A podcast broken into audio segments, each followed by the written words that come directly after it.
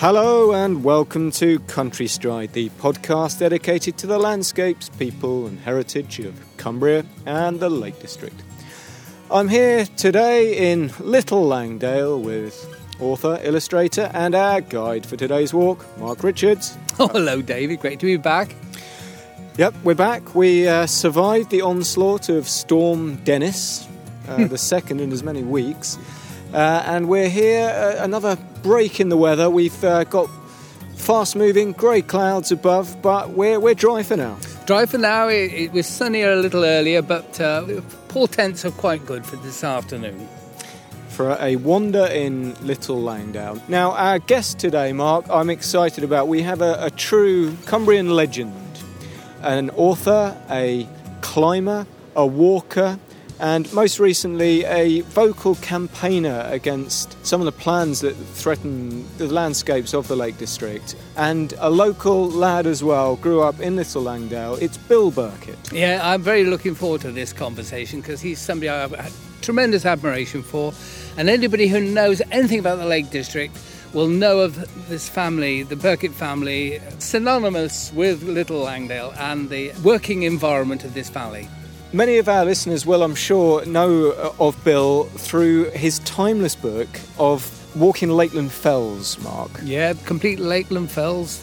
That's 541 fells, something of that order. 541 fells. So if you've dipped your toe into walking the fells via Wainwright potentially, uh, and you're looking for a wider challenge, bagging the Birketts is something that lots of people have taken up through the Oh, years. don't blame them. It's a great sport in its own right. And if you love the fells, you need to have a sage like guide like Bill to give you the clue as to where to go. And he certainly has achieved that.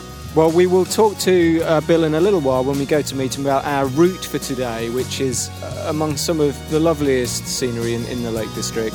Let, let's go and meet Bill.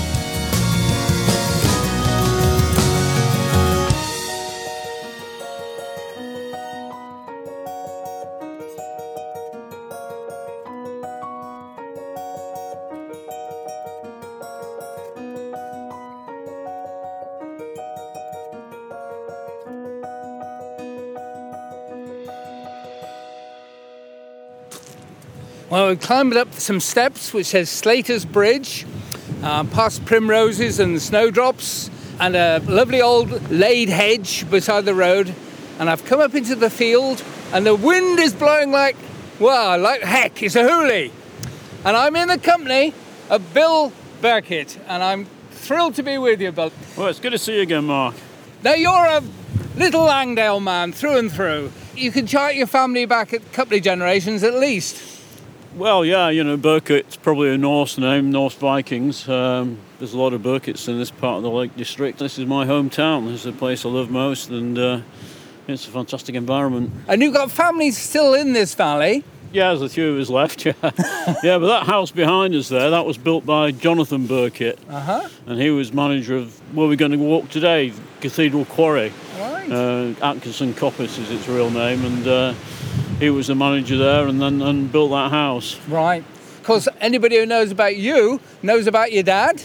Jim Birkett was uh, very well. He was a quarry manager, but he was a very famous rock climber. Mm-hmm. I mean, there's not many people from uh, Little Langdale. When he died, he was uh, obituary was in the Times, the Guardian, and the Telegraph, and uh, he was probably the greatest rock climber of his uh, generation. Absolutely. It's, it's, it's no wonder that you've carried it on and uh, your nephew. uh, yeah, Dave, Birkett, my son Will. Yeah, we're all climbers. Uh, Dave's taking it to new levels. His uh, rock climbs on Scafell are probably some of the hardest routes that have been done in the country. And Will's taking up the banner now. He's just been climbing in uh, Yosemite, did the nose on El Capitan in very quick time. Rock is right at the core of your family, basically. Tony uh, Greenbank once wrote a, a well-known article about my dad, and it was called "Rock in His Blood."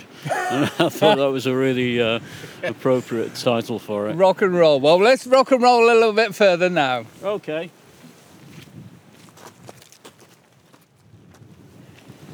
Quite a breeze, isn't it, Bill? Now, can you describe the view from here?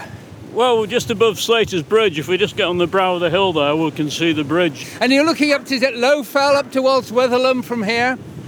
Yeah, That's Great intake there, and Great then, intake. yeah. Yeah. and then there's Birkefell, and But- then uh, and then up onto Wetherlam, yeah. Is it Betsy Crag? Is it something up there? Yeah, the mine's there. That's what we call Betsy Crag, yeah. And still the quarry at the top there. You can just see the top of the shed. And, and was Lanty Slee up there? I gather. Was that right? Yeah, yeah. He's, he's got a still site up there. We've got Jet with us, uh, Bill's dog. She thinks that uh, talking is the thing to do, so you'll hear Jet periodically during the course of this podcast.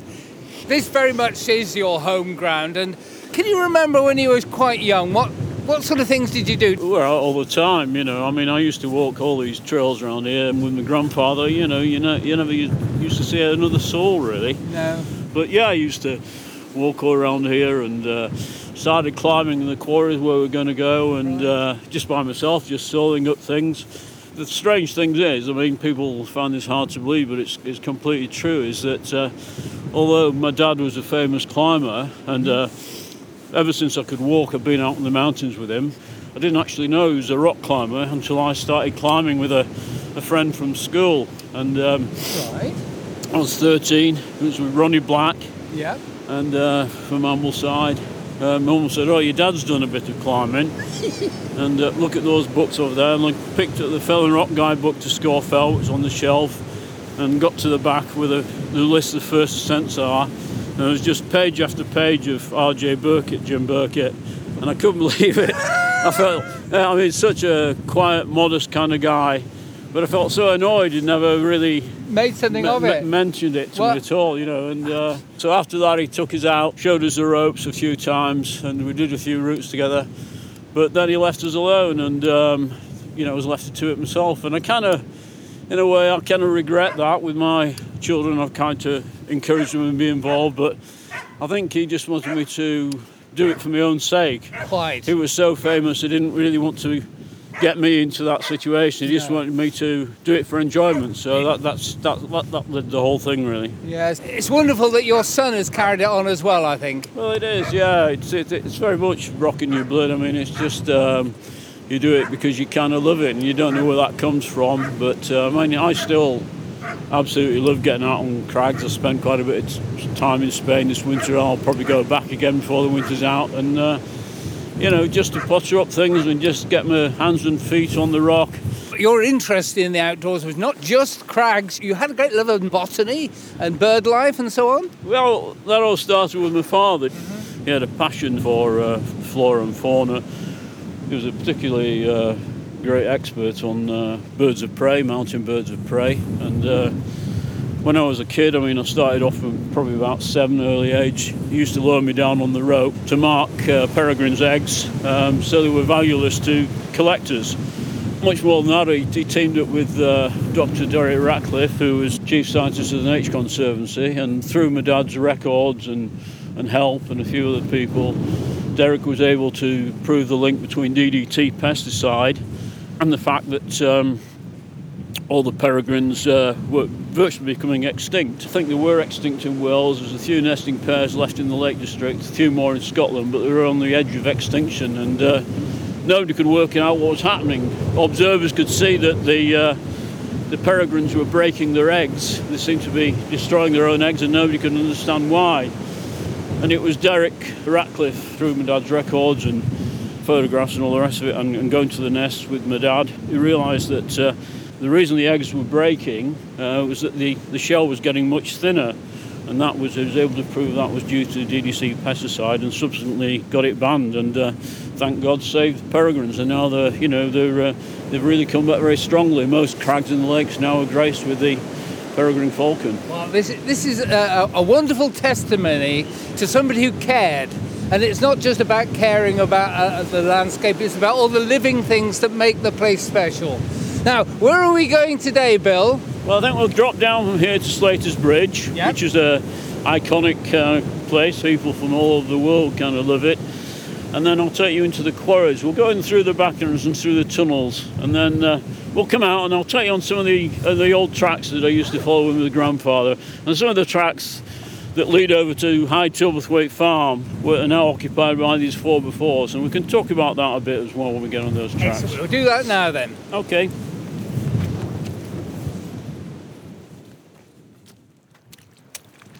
The breeze hasn't let up yet, but we've come to a very iconic spot which draws the crowds year on year, month on month. It's called Slater's Bridge.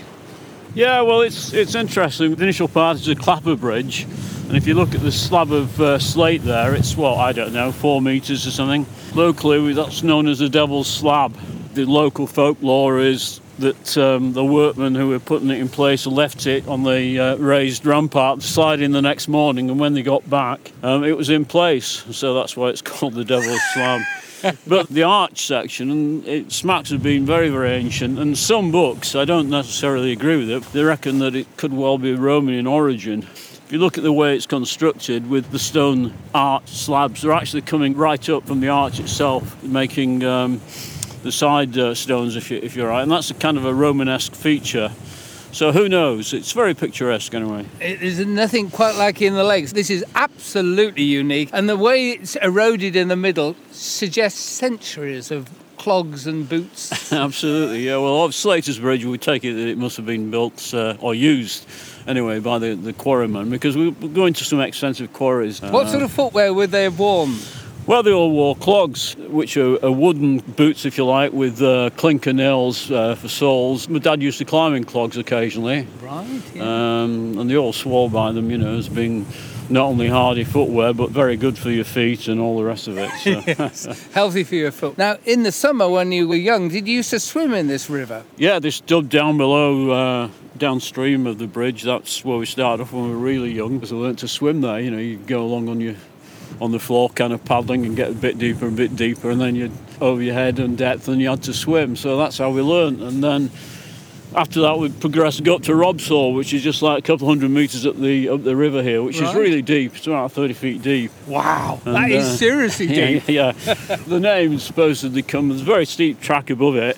Uh-huh. And uh, Rob was supposed to be going down his horse and cart, and the horse bolted, and he's supposed to have gone into Rob's hole and drowned. But uh, Oh, who knows? Who knows? I've never. I've dived down there when I was a kid, Yes. carrying a rock to take me down, and to try and find a horse and cart, but there's nothing, nothing, nothing down there. Do you remember horses when you were very young? Yeah, we. Uh, I used to help out just as a kid on the Wilson Place farm, and we had a, a Clydesdale Shire horse. And uh, Jim, the farmer, Jim Wilson, he uh, he had a Massey Ferguson tractor in the barn, but he'd, he'd never use it. He always used the cart horse.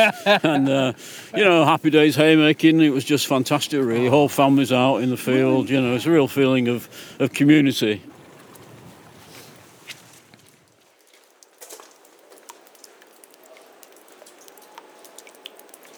Quite a remarkable place, this bell. We come through a passage and we get into this amazing cathedral, this architectural wonder with a great window out into the world beyond. But there's this huge pillar. Well, yeah, it's, it's, it's, it's very interesting. It's quite they're quite complex, really, because uh, initially this would have started off as a close head, which is uh, closed head is a closed head, so it would have been an underground chamber. You'd have come in through this entrance that we'd come in, mm-hmm. and then the, the, we'd get to what they call the good metal, where the good slate is, mm-hmm. a great big sop of slate, and that they would have quarried that, but. It's obviously a lot more complex than that because you can see these other entrances going in here, and that itself is going to a, a, a more massive quarry be, beyond, you know. And uh, underlying this, there's probably tunnels as well. So it's built up over centuries of quarrying. And one of my first memories of coming here, I was just a, a tiny kid, sat on my dad's shoulders, and he went straight to the edge fearlessly, stood. And I remember standing right on the edge and me looking down to the pool. But all that's fallen in. The bit that we were actually standing on, you can see it's a pile of rocks down there. so they're always changing these places. There's always bits falling off, you know. Uh, and it's all such heavy material, though, isn't it? When you say about it being metal, it's stone, but the stone is like metal. It's very strong. I mean, the, the quality of slate is the slaty cleavage, so it, it splits along cleavage lines. But once it's split, when you load it in the opposite sense, it's very, very strong. It's a really good building material. So, what would the material be used for? Can you just quantify it? Well, yeah, obviously it formed the roofs of many buildings, the slates themselves. Certainly throughout the Lake District, it's all uh, natural slate from these places. But I think it probably went further afield, probably with the industrial kind of revolution and, you know, the, the, formation of big towns like Manchester. I think there's probably a quantity of Lakeland slate was used in that. Certainly there was Welsh slate and uh, probably Lakeland slate as well.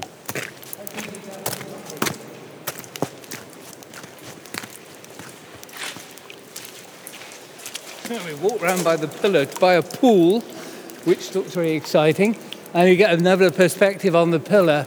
Now, have you got any memories of coming in here as a lad? Yeah, I used to spend a lot of time in these quarries, and uh, this is a sump here. It probably goes down to another level. It's all full of water now, but it's probably pretty deep. I remember when I was a kid standing here, and I looked at that. I could see the ledge up there, and you could see a few stones. I think It goes up there, I don't know, 30, 40 feet. So you weren't up there.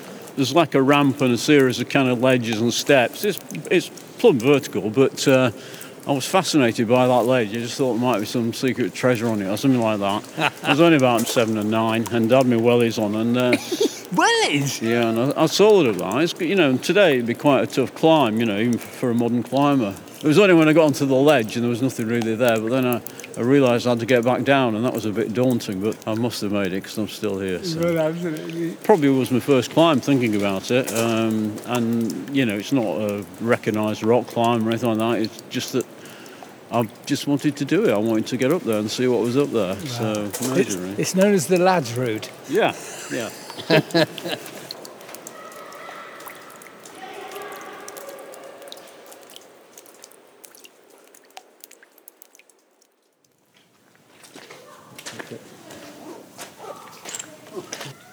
Come out of the little gallery there, and passage that leads us into a, a greater space, a phenomenally greater space. There's a family here, and, and Jet's getting her word in edgeways, don't blame you, Jet. And you've got a phenomenal view looking up from here. So when your dad was working in the quarries, what sort of tasks would you do? Well, my, dad was a river. He split the slate. Everybody had their own specialist jobs. You know, there were the, the quarrymen who quarried the actual stone, blasting the stone out, people who sawed the stone. Um, and uh, my dad did the riving. So with a hammer and chisel, he'd take great big massive lumps of slate and turn them into uh, thin bands of rock, which are then made into slates for the roof. Later on, it was used for monumental work face of Coventry Cathedral was uh, stone from uh, Quarry, just over the top here, from where we are. Fabulous to know that you can go today at that famous cathedral, uh, Coventry, and realise that stone came from Moss Rigg Quarry. Uh, and your, your mum, you know, what did she do? What was her interest in life? Yeah, well, we lived at Delview, just in the centre of the village there, and uh, Mum did bed and breakfast, and we also let half a house, which is sounds odd now, but in those days we didn't have luxury holiday cottages. If you lived in the in the area as a means of income, you let um, some portion of your house off just for a week, you know, uh, or whatever, uh, individual weeks, and, and that's how it worked. Quite. But it really supplemented everybody's income, you know, uh, tourism. It was kind of essential, really. The Three Shires Inn, was it always called that? The local name for it is Low Jerry. The building just above the white building by the side of the road now is called Birch House. That used to be called uh, High Jerry. So where the name Jerry came from, I'm not quite sure. Yeah, the Jerry's are all over the place. They're like beer houses. Are they? Yeah, Oh, it's, right. it's, a, it's, a, it's a term, a North Country term, I gather. So, Oh, interesting. Right, yeah, yeah. You know, a gerrymandering is when you spend a lot of time in them. Oh, so the kind of tourists that your mum would be entertaining, what were their interests? Where did they come from? Well, there were people that loved the countryside, and there were walkers as well. Um, I suppose some of them were actually climbers as well. Today, it tends to be um, people often just come up for well, they stay in holiday cottages, I suppose, but um, a lot of them um, just come up for a day, don't they? If, they're, if they're good forecast, so you get streams of cars coming in. So it's it's, it's a, it seems a lot busier now uh, Yes. than, than it ever used to be. When your mum was operating, as it were, people came and spent a few days. They weren't in a hurry and they wandered straight from the door and came back and so on. No, that's right. We had people who actually came on the bus. They didn't use, they didn't even have a, own a car, you know. And um, I suppose that changed. That uh, people did have cars, but uh, it was a much quieter way of life. And it's something the national parks not promoting zip wires and, and four by fours and houseboats on Grasmere. It's something they should be looking at traffic control and, and traffic management because places like Grasmere, where I live now, it's absolutely chock a block. You can't move. I mean, the locals are obviously fed up of it, and uh, there is no sense of management. You know, it needs taking a hand and, and managing. And the thing is, it's got to be free for all. It's uh, free access for all, and that's important. It's not just rich people who should have the privilege of staying in expensive uh, holiday cottage or even second homes. It should be free for everybody to, to, to use. But it does need management. I mean, back in the 60s, we did a survey and we were talking about um, stopping visitors coming in the cars and that they'd have to park in Kendal and bus it in. That might be extreme, I don't know, but it needs looking at, it needs an examination, and, mm. and it needs sorting out. And uh, this this free for all situation of more and more people um, piling in is, is just not on.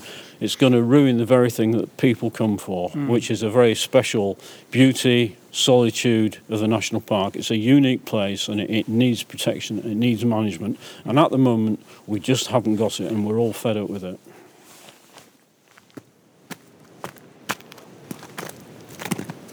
Staggering place to be, Bill, in the midst of this quarry with a breeze whistling through the trees above. Yeah, Amazing place. Yeah. It's, it's a great atmosphere here. Yeah. Now, you're a man of the Great Mountains. Your sense that um, people wanted to climb the hills like they were influenced by the Wainwright guides, you sensed that there was a need for a one off title that defined the fells for walkers.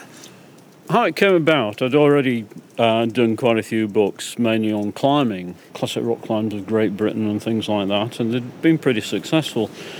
And uh, I was approached by uh, HarperCollins to do a book in the Lake District. That was it. Can you do a book in the Lake District? And I thought, Luminac, there's, there's so many books on the Lake District. Even then, this is years 1990. But it was kind of nice just to be asked. Uh, but I was sat down on my front porch uh, in Langdale and uh, I was just looking at it and I thought, well, what should I do? And I thought, well, the book I always wanted was a book that, uh, one book with all the fells in, the details of all the fells, where they were, what were the names, how would you climb them. And that's the book I wanted. And I thought, well, that's what I'm, that's what I'll do. So that gave rise to this simple concept, the complete Lakeland Fells, and that led you into the whole process of structuring it. And so, what sort of thought process came into your mind about structuring it? Well, I had to uh, divide the lakes up into uh, six different areas, which to me were obvious areas, and they are actually different to um, a well-known guidebook writer, as you know, Wainwright. They were different to Wainwright areas.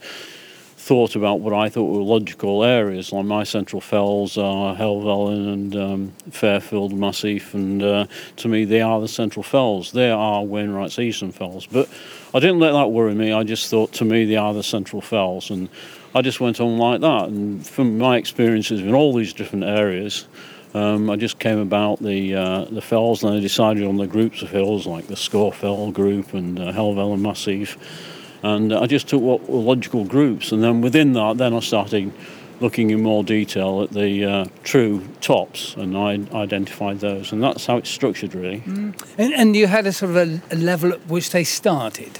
Yeah, a thousand feet in altitude, just to keep it within you know reasonable numbers. And I think there's 541 tops, something like that. The funny thing is, I've walked most of these hills from a, a very very young age as a child onwards uh, with my father, but very seldom did we actually go to the tops mm-hmm. because we were looking for peregrine falcons or rare ferns or or whatever, or just walking for the heck of it. But we didn't we weren't aiming to go to the, the summits, you know, that was a secondary thing, but it was a way of getting the information over. But I didn't deliberately plan it just to be a, a list of tops. That was a logical conclusion, really, to the whole concept. One of the things I, look, I looked back when I did the book was it was in the 90s, and uh, I gave what I thought were accurate times, and I was stopping, taking photographs. I had two cameras, black and white and colour, carrying a bit of weight. And, black um, and white, those were the days. yeah, those are the days.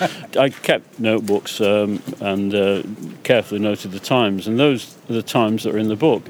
And now I think, bloody hell, it's impossible, you know. I mean, I'm taking twice as long. And most people say, oh, you've made it up these times, are ridiculous. But they are actually what I did, and I thought that's what everybody, the pace everybody was walking at, but you can add at least 50% to most of those times. So amongst all those wonderful fells, and they never lose their gloss and their pleasure uh, of being amongst them, are there any particular areas that always draw you back? Yeah, well, there are, but I must say, I think every time I go somewhere, it, it becomes my favourite area because it's it's always different, and um, you know, it's it it changes not just by the seasons, but every single day, and um, it's just different lights and different conditions and different people that you meet. You know, you know, Mark, you spend mm. an awful lot of time on the fells, and it's just that's it. So it's it's about experience, and to say you know, Scafell is my favourite is or Lingmoor's my favourite. It's it's ridiculous because on each different day I, I enjoy them equally. You know, it's it's every day is an adventure. Really, it still is. It's just great to get out there. I echo that in a space that echoes. you obviously generate a, a following and people who want to climb the Birketts. Yes, I, d- I do get a lot of correspondence or emails today about it all, and um, I'll tell you amusing tale in a minute. But the letters I really appreciate I mean, I've had quite a few letters where people said, "Oh, you've, you've changed my life," and um, I've loved climbing the fells and walking the fells, and you just enriched my my life. And um, to me, that's absolutely nothing could be better. I couldn't care less if you've done the Birketts or not. But there's an interesting tale. The first person to claim the uh, Birketts, Ginger, I can't remember his full name now, actually standing here, but uh, he organised a big kind of press do, and um, it was in the Britannia Inn with all the, like national press and everything. And uh, so he showed me all these records of his ascents and all the rest of it, and I looked through them, they all seemed absolutely genuine. Anyway, he organised this do, and I was there obviously and uh, presented him with a book and bought him a pint. And um, A whole pint? well, yes, Oh, yeah. well, I only gave you half a pint at the inn. And uh, the thing was, as we were stood at the bar with all these uh, press round, I said, "How did you find the climb on Pillar Rock, getting up Pillar Rock?" And he just said, ever so casually, I said, "Oh, I haven't done that." so he hadn't he hadn't done them. Well, ah, I wasn't brave enough to condemn him. So there you Slab are. and notch awaits. Yeah, yeah, absolutely, yeah. Well, this is absolutely riveting. You're leading me up a passage here, which I believe is it mentioned in your guidebook. If you've got a torch, it's worth following. We've come out of that great chamber and we've come into a passage and we came to a fork in the way and we've taken the right hand fork and we come to a railing which is stopping us to go further. Can you describe the view beyond this point, Bill? Yeah, well, it's a great big underground cavern, and there are some amazing chambers uh, underground. Well, this tunnel here that we're going to walk through really goes through the mountain, and Do you know the sheer number of these passages like this? hundreds. Um, I explored a lot of them when I was when I was a kid with my friend Roy Garner from. Uh, from Ambleside, and um, one of the entrances, I remember there was, there was like a bit of a tip outside, but it was full of water. So on this tip, this is absolutely true. There's an old bathtub.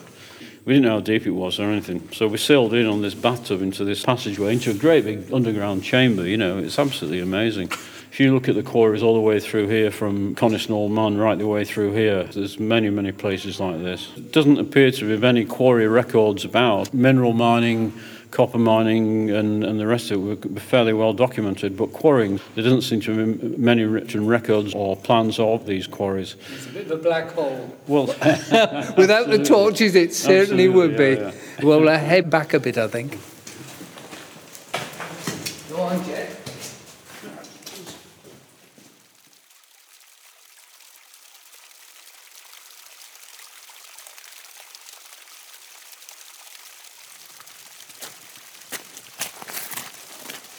Well, it's a fascinating thing to come out of that quarry like that, out of the cathedral uh, uh, labyrinth, as it were. And it's we come out and it's pouring rain, and we come onto a track, out to the Tilwaite track, and uh, past a little cottage through by a gate, and uh, we're coming up underneath Mossray Quarry, where we can't actually see it.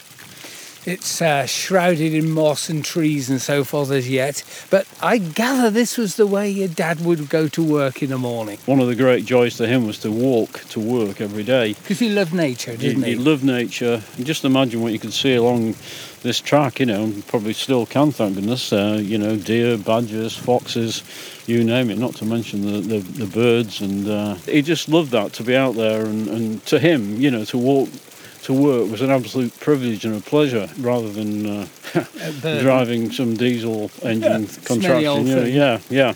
As a kid, used to come along here from Little Langdale School, now completely closed, of course. We used to go on uh, nature rambles, they were, I suppose, they were supposed to be, um, you know, once or twice a week.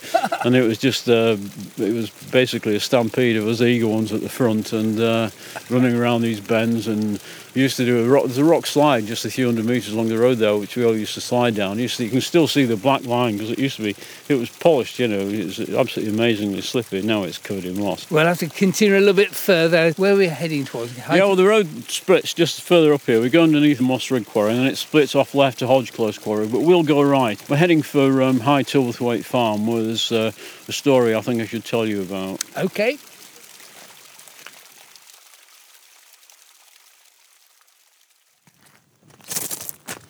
Come over the rise at this track, and we've got a view down now ahead of us, Bill, down to a High Tilberthwaite Farm and Low Tilberthwaite. I presume that is through there, which is actually where we came down when we were with George Kitchen, when we came through Tilberthwaite Gill off uh, Wetherlam. Mm, yeah, right, yeah.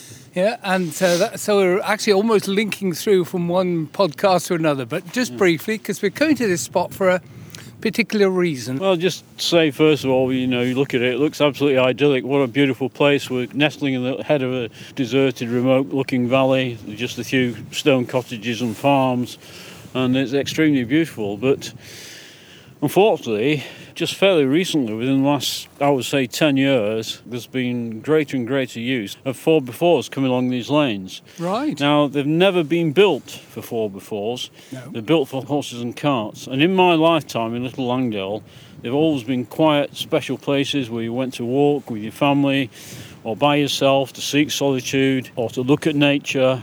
They were absolutely fabulous. And now they've been invaded by 4x4s. And there's a few commercial operators who bring great big chains of, of vehicles. I mean, we're talking about 60, 70, 80 grand vehicles. These are not vehicles for poor people. They're not vehicles for disabled transport. They are luxury transport. But what they're doing is that they're not only destroying the whole essence of the national park of peace and solitude and anti-commercialisation, they're actually destroying the tracks. But it's not so much the ruining of the tracks, they're ruining people's lives. Now, this farm here, High Tilberthwaite Farm, was formed by, found in my lifetime by George Birkett, and his daughter was Dorothy Birkett. She married Glenn Wilkinson. Glenn and Dorothy took it over, raised a family, absolutely loved the place, and they've had to move out. They've got all these vehicles, up to 54 by fours, coming right through the middle of the farm. And they've left. They just couldn't stop it. There's no support from the national parks. They felt completely abandoned. And that's it. That's what it's led to. So, off the back of that circumstance over the last 10 years, an active group has formed. Absolutely, yeah. There's a, a, a Green Lane campaign group. I'm kind of a helper of, if you like. You can get all the details online. You can support it online. And, uh, and that is against the use of these 4x4s on green lanes. Now, what all they want to do is on two or three of these green lanes around here, they want to put on TROs, traffic restriction orders. They'll still be able to be used by agricultural vehicles, but it will stop the onslaught of pleasure seeking 4x4s. Simple solution. It isn't hard to do. The current Walna Scar track above Coniston over into the Duddon Valley is already subject to uh, a TRO order, so they can't be used by 4x4s. But it's not just the 40,000 people that live in the Lake District, it's the whole population who love wild places and love national parks that are against this. And we, we need support, so please get online and join us.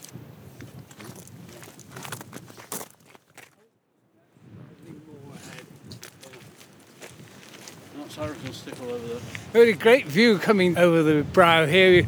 Looking to see uh, Harrison Stickle, yeah, Yep. with Dungeon Gill and Thorn Yeah, yeah, Crag, Yeah.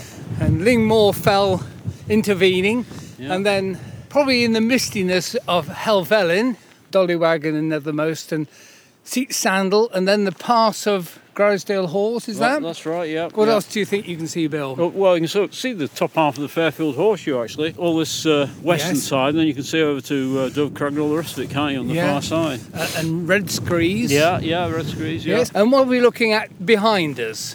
Well, that's Holme Fell, which is, again, it's one in, in my Langdale's Walks book, and that's a, a magic walk that goes through uh, High Oxendale Farm and makes its way along the spine of Holme Fell, and it's absolutely marvellous. But we're underneath the quarry. Now, is this Betsy Crag? Well, yeah, Betsy Crag's up at the top actually, but these are the quarries leading up to Betsy Crag, which is still a working quarry. Father and son still work that, which is amazing. When I was a kid, it wouldn't be them working it then, but I used to look out of my bedroom window, you know, and a, winter's day, a bit cold than today with the snow driving down. I used to look up there and see this light 2,000 feet up and think, blimey. Don't ever think I've got it tough. Just look at that, you know. Amazing. I'm looking at the trees around here. It reminds me of our last but one podcast when we were out with George Kitchen coming off Wetherlam Edge and we came down onto the Fell. And we noticed after a little mine area stumps of trees which didn't seem to gel with anything around it. It's specifically to do with the mining because the miners used larch, or used them as the roof supports and the pit props. So they used to cultivate the larch trees and then fell them. So they, they were specifically up there for the mines. That's why you're seeing them cut off and just the stumps and things, right? That intrigued me at the time, and there's a bit of a shaft close by, I noticed as well. So all ties in with that. There's a bit of sleet in the air, and the day's racing ahead of us, so we ought to head off now. But um, where do you think we should go from here, Bill?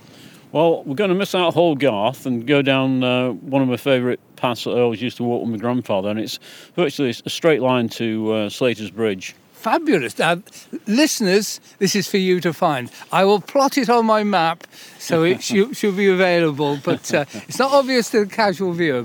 A heritage route.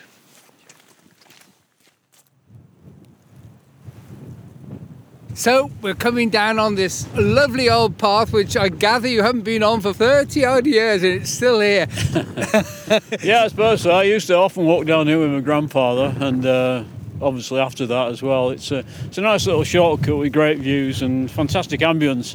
It probably gives you the best view of Little Langdale you get from anywhere, really. Uh, with a great view down onto Little Langdale Tarn and Lingmoor Fell beyond and the sprinkling of farmsteads. You got that wonderful backdrop towards Helvellyn and so on. It's, it's just a magical place, and anybody who's read Complete Lakeland Fells knows here's a man who knows the fells intimately. But what are those fells given to you that you can actually put into words now? So much, really. Um, it's just the, the feeling when I'm out here, the feeling of freedom. You don't have to be rich or anything to enjoy these fells and to be here I, I realise I'm really privileged and I had a, a privileged life with my dad um, and my mum um, we're out we, we're walking these fells and ever since I could walk you know from a few years of age we're out there and uh, it's just really really special just hope that it can be kept safe for everybody really Well, we're coming down towards the, uh, the tarn now. I can see it down below us.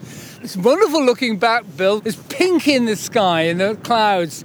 Red sky at night, shepherd's delight. That means it's moving on the day. Anyway, we got to that magical part of all our countryside podcasts where we give our honoured guests that wonderful moment of quick fire questions. Oh, right, marvellous. So, have you a very first Lakeland memory? Well, I remember as a kid in Little Langdale when I was I had just a tiny tot really, but there were some gates in those days on the road, you know. In the summer, I used to stand by these gates and open them, hoping to get pennies and sixpences or whatever from uh, the few motorists that came up. So I can remember that. Do you remember buses and things like that? No, there were no buses up here. Never have been. Even horses and carts came uh, very infrequently. Yeah, they were too pleased about paying actually. But uh... have you a particular favourite view? Somewhere you like to stand and stare and say, "This is magic." Well, I think what we just walked over, looking down to Little Langdale, that's one of my favourites, definitely. I, I, I'm really with you there. Have you a favourite Cumbrian hero or heroine, dead or alive? One of my early books was called Lakeland's Greatest Pioneers, and it was all about pioneer rock climbers, and um, they're all kind of heroes to me. You know, from Haskett Smith onwards. Or... Haskett Smith onwards. Red Squirrel or Herdwick? Oh, dear me. Um, yeah, well, Herdwick's, I guess, because I one of the things I used to do with my dad and uh, afterwards is rescue uh, stuck Herdwick sheep, and uh, they're great characters. Really, people think sheep are sheep, but they're not. They're all different. Have you a favourite pub? Oh, so many. well, a shame uh, you don't drink, isn't it, Bill? Yeah, well, I don't drink very much now, but uh, I think the old Dungeon Gill still is the Climbers and Walkers pub. You know, it's still a great hospitable place. It's not been taken over by uh, complete foodies. It's not become a complete restaurant. It is a nice restaurant as well, but there's still local people going there and climbers. So I think that remains my favourite.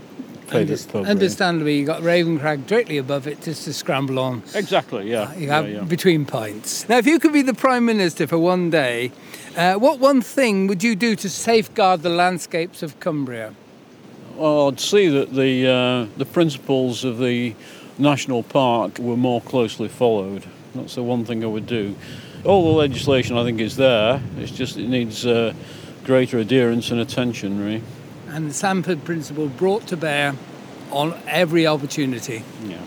And finally, when the time comes and a few friends gather to remember you in a place that means something special to you, where in Lakeland would that be? I want to have a proper Viking burial in Little Langdale town. I want to be pushed out in my own boat and uh, the whole thing set on fire. And a giant party, probably over a week or so, would be that would be great. That's what I want. What what a wonderful, vivid picture. It brings the whole place to light. Anyway, Bill, it's been a huge honour for me to share this moment. I've been with you many times before, but this tops them all. Thank you very much. Thanks, Mark. Thank you.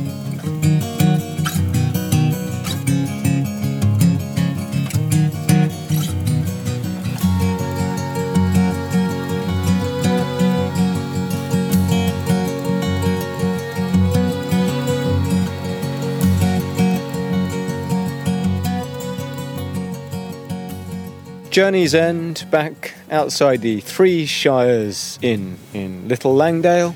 And it's a starry, starry night, Mark. No excuse to start singing. I, I know you want to.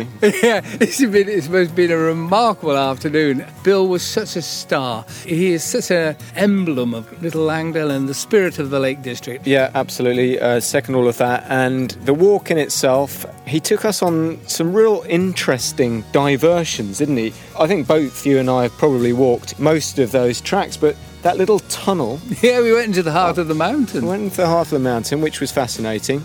And then he took us on this little path that he walked with his granddad 30 years ago. And it hadn't been on it since, No. which is wonderful. Isn't it lovely? And what great view, actually, of Little Langdale from there. Yeah. He was right to point out that actually there aren't many fantastic viewpoints of the whole valley. You're just peering down on it without being too high, and yet you're looking down on the lake, the Tarn, and you also see how Lingmoor Fell sits so sweetly behind it. Mm. And most people, when they're driving through the valley, are hampered. They're blinkered through most of the way. Now, we don't touch on politics too much on Country Stride because, well, for us and for a lot of our listeners, it's nice to kind of get away from some of the challenges facing us at the moment. But there are things that people care passionately about in the lakes, and it would be remiss of us not to look at them every so often. And obviously, Bill very passionate about the 4x4s issue, so we brought that to light. And obviously, Bill, somebody who's lived and worked uh, in Little Langdale for pretty much his entire life, so has that unique perspective. A reminder that you can download uh, any of our past podcasts, which we're now 25. 27th, this is. This is 27, right? Yes. Okay, so 26 past episodes at www.countrystride.co.uk. You can follow us on Facebook and Twitter at Countrystride1. Countrystride One. Do drop us a mail. Uh, we love hearing from you, and we've got some lovely podcasts lined up. Lots to look forward to. But for today, and from Little Langdale under this starry night, we're saying goodbye for now. Goodbye.